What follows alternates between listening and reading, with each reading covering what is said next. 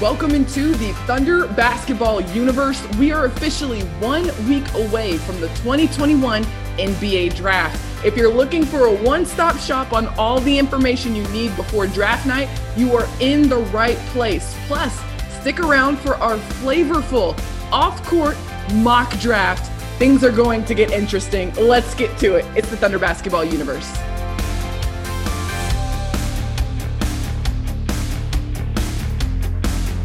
If you have listened to our recent podcast, then there should be a date that is circled on your calendar that is rapidly approaching, and that's the NBA draft. We're recording this episode on Thursday, July 22nd, which means that the draft is now officially one week away, just seven days. Nick, this time of year is just so, so exciting. What is your favorite part of draft time of year? I'd say just the the rampant speculation, the unknown unknowns, as they say, uh, just all the things that could potentially happen. I feel like everyone in the week leading up to the draft is kind of on pins and needles. Mm-hmm. They're waiting to hear if there's going to be trades. You know, now the Milwaukee Bucks have have won the NBA title. Paris, you and I watched that game, game six together. That was yep. a lot of fun. Now that the the finals are over, it is really total focus on the NBA draft. There's the possibility of wheeling and dealing We'll see if any of that happens or if that only occurs actually on draft night. Uh, one of my favorite parts of the draft and just like the draft time of year in general is just the excitement that all of these young players coming out of college or coming out of their year removed from high school, what that is looking like for them right now because they're doing workouts, they're out here interviewing with teams, and it's just full of so much hope and excitement and anticipation for one specific day and it all just culminates into one moment. And let's put this excitement into a little bit of perspective. Nick you have written an article that is now up on okcthunder.com no shame in our promo game here. And it really it really illustrates the emotions that encompass draft night itself just through the eyes of some of our very own players on this roster. I, I think my favorite one though is Isaiah Roby's story. And a friend of the pod, he kind of he kind of illustrated a little bit of that to us. But just being from a hometown and a very small hometown, it was just really cool to see the whole town rally behind him.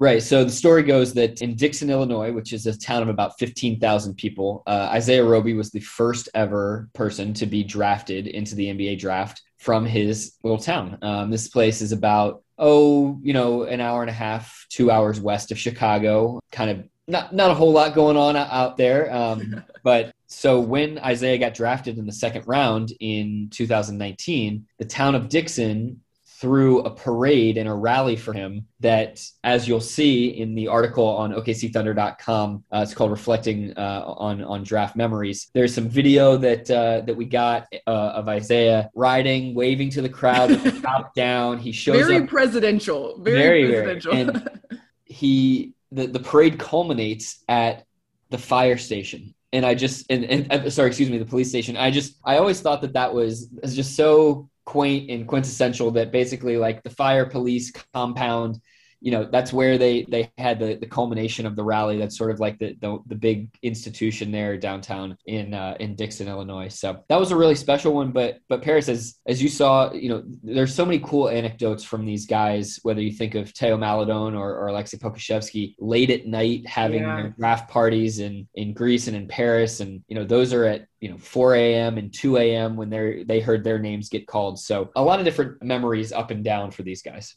and that's probably the second favorite part of just seeing how all of this works is there are a lot of international guys who are also tuning into this. And nick you and i have talked about you know keeping up with the olympics and having to set some alarms here and there because the time difference is you know a little disorienting sometimes. But for such a big moment you gotta be up, you gotta be ready. And I just I picture Aleksej Pokusevski sitting at his dinner his dinner table with his family, and you know it is like in the middle of the night over there, or really, really early in the morning over where they are, and just trying to stay awake and be there for that moment. So that's the that's the other fascinating aspect of this is basically Paris like so many of these guys, except for last season when mm-hmm. heading into 2020, there was no draft workouts. There was nothing, none of those things that could really help scouting staffs. You had mentioned earlier about players over the last couple weeks just going through this grueling process of flying all across the country and uh, trying to figure out how to get from point A to point B, where they're going to be working out, who's interested in them, who's working them out, but not necessarily interested in them or, or maybe don't have a pick in the range that they're projected to go.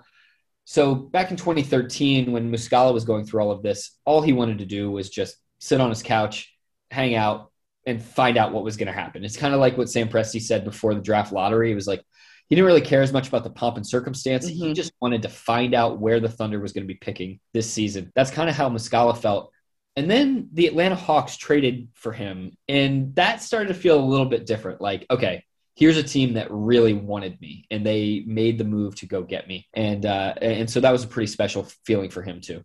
The the last thing I'll say about just the excitement and the the overall just emotion that comes with draft night. You do have a guy like Mike Muscala who it, it's a grueling process in some regards. I just think back to you know recruiting and and being a part of like choosing a college. Like I, I get kind of those similar vibes of that.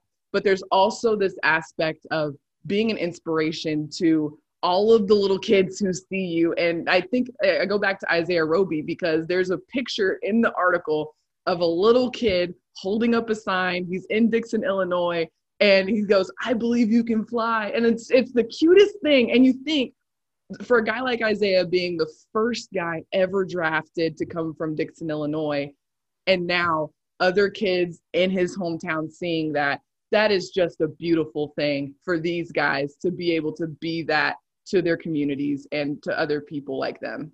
Well, I think there's also a feeling of responsibility that comes after the draft, and both Teo Maledon and Darius Bazley really spoke to this, Paris, where you know, so in some ways, getting drafted to the NBA feels like the culmination of a journey when really that it's just the start of one.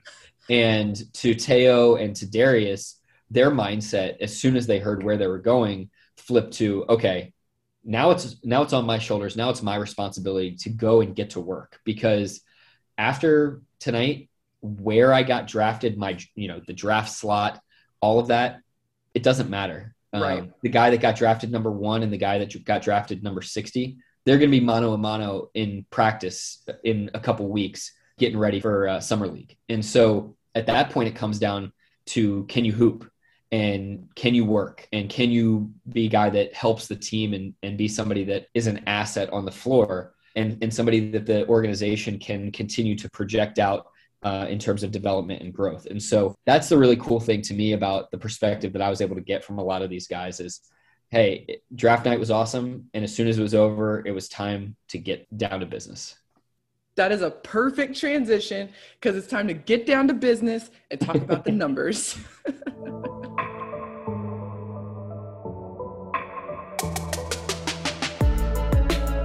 Speaking of getting down to business, let's talk about the actual numbers that the Thunder is working with heading into next week's NBA draft. So the Thunder has six overall picks in this draft, three in the first round. They have the opportunity to pick at number six, 16, and 18. And in the second round, they also have three, 34, 36, and 55. So, Gallo, what does all of this mean to you? What's going through your head as you're entering into this draft?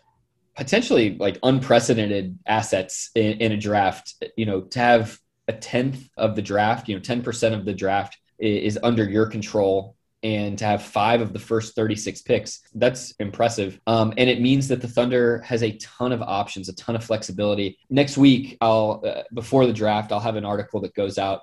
Um, that really sets the stage from Thunder general manager Sam Presti's perspective about this upcoming draft, about hit the draft in general, the way that he sees it, and um, a couple things just to lay out. You know, the Thunder is always trying to move up. Sam made the point uh, earlier this offseason that if the Thunder's picking 60, they want to be picking 59. And if they're picking 59, they want to be picking 58. So they're always looking, you know, and exploring ways to do that. But they're also listening and they're answering the phone because somebody else's motivations might be different or unique and just from a value proposition it might make more sense for the thunder to move back or move out. I don't think that that's something the thunder has has done since i've been here is move completely out of the draft or um, or anything like that. But those options are available and you know sam says the thunder can be adaptive they can be creative and opportunistic and they're not fixed into this certain track. You know it's clear that the team has wanted to get younger and they've wanted to invest in in all of this draft capital that they have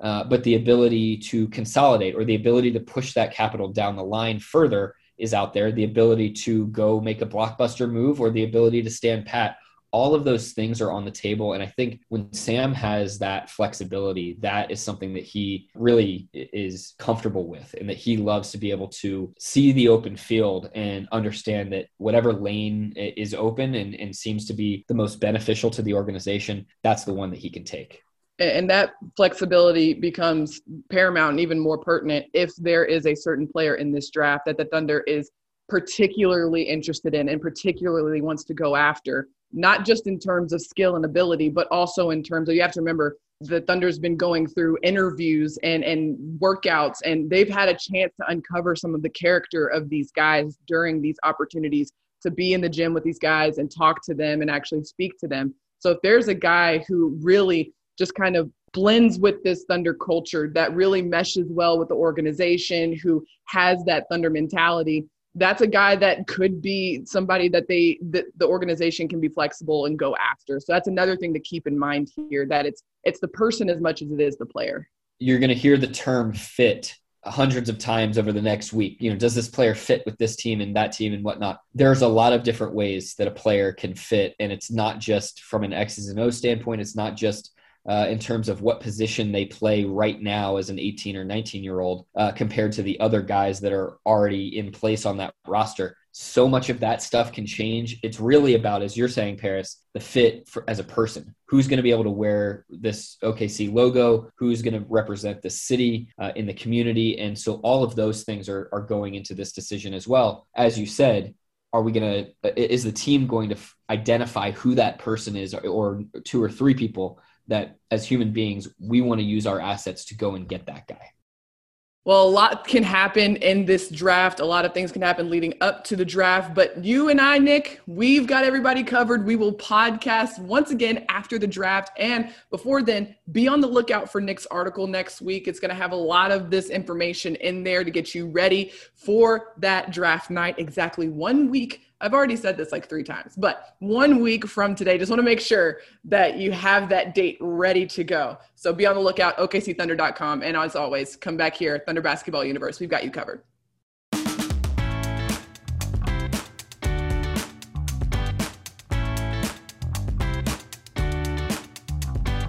Every year, the draft symbolizes the start of the next season. And so, to get everybody in the right frame of mind, get everybody's mental right, we are going to have a TBU mock draft, but we are drafting in anticipation for everybody to be able to come back into our home arena here in Oklahoma City next season. We are drafting our top choices for arena food. This is very, very exciting. There's a lot that went into this. We already had a draft lottery before we started this podcast. So, the order that we are going in, and number one in the first round, Nick Gallo gets the number one pick.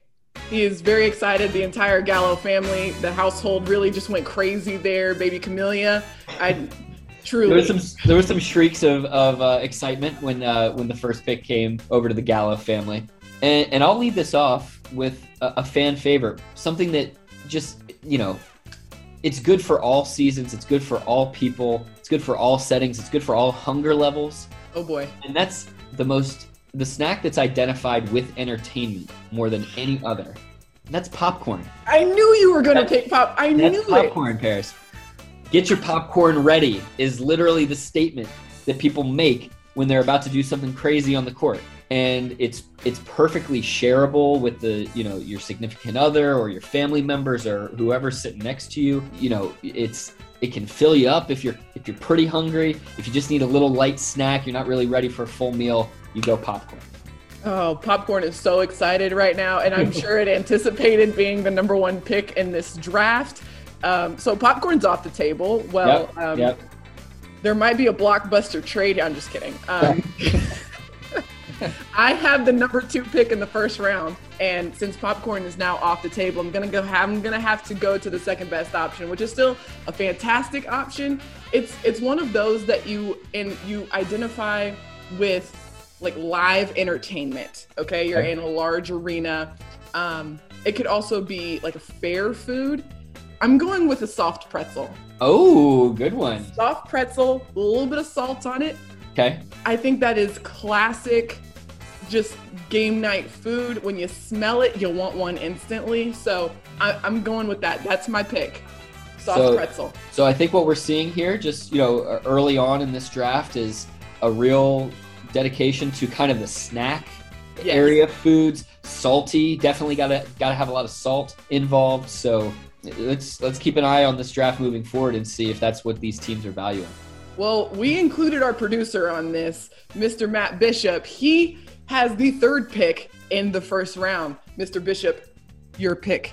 Okay, well, I'm going to throw just a little bit of a curveball on what you guys have previously picked, and I'm going with uh, my third pick as the tacos from Tacos Camion. Uh, oh, this okay. Was, this was something new that the arena introduced in the 1920 season, and they have the um, al pastor and carne asada tacos, which are excellent. And yes, I do get the pineapple on the al pastor. I sent some photos to a couple friends of mine, and they some choice words for that. But um, hey, it's it's still good. See, here's why I admire this pick, but here's my beef. That is oh, a messy. No pun intended. No pun intended. that is a messy food choice that's, that's for an arena. You know, if you if you're gonna stand up, if you're gonna cheer, clap your hands, you know, you got taco all over your hands. You know, well, that's so, bold. Yeah. It's a bold choice. Yeah, this is this is good for pregame, but it also ties into my next pick, right? I get first pick in oh, the round. Hang on, hang on one second. On, I want to analyze. I want to analyze the tacos just a little bit more. so, so Paris, you know, this is this is like a developmental pick. This is the pick that you make when you have time, mm. when you can let this marinate a little bit, when you can sit, you know, and, and hang out and have a, a beer at the Jack Daniels Club and you can you can hang out and you can have those tacos you're not you're not grabbing those and, and trying to to race back to your seat that's not a win now it's not a, it's not an immediate yeah. impact player right, yeah right right but this is the pick that that's and this is also unlike popcorn and pretzels this is going to hold you down this is going to keep you satisfied so that you don't have to get up in the middle of the first or second quarter so this is a high leverage pick by by mr matt bishop our producer Nick Gallo with the high level analysis here. Yeah. Okay. All right. Let's keep this rolling. There are three rounds and we continue the lottery. Matt Bishop, as mentioned before, you are now on the clock. You have the first pick of the second round. Well, I have to go with a very complimentary pick to my tacos, and that is a margarita. Oh. Very tall ones you get down there in uh, the first level right as you're walking in. So nothing better with a um, taco than some margaritas. Hey, Matt, a perfect pair. He knows, he knows, how to build a draft class, a complimentary draft class right there. And the, those margaritas are so big that you just need one. So once I get my tacos down, go up to my seat, I've got my margarita. I'm good for the rest of the game.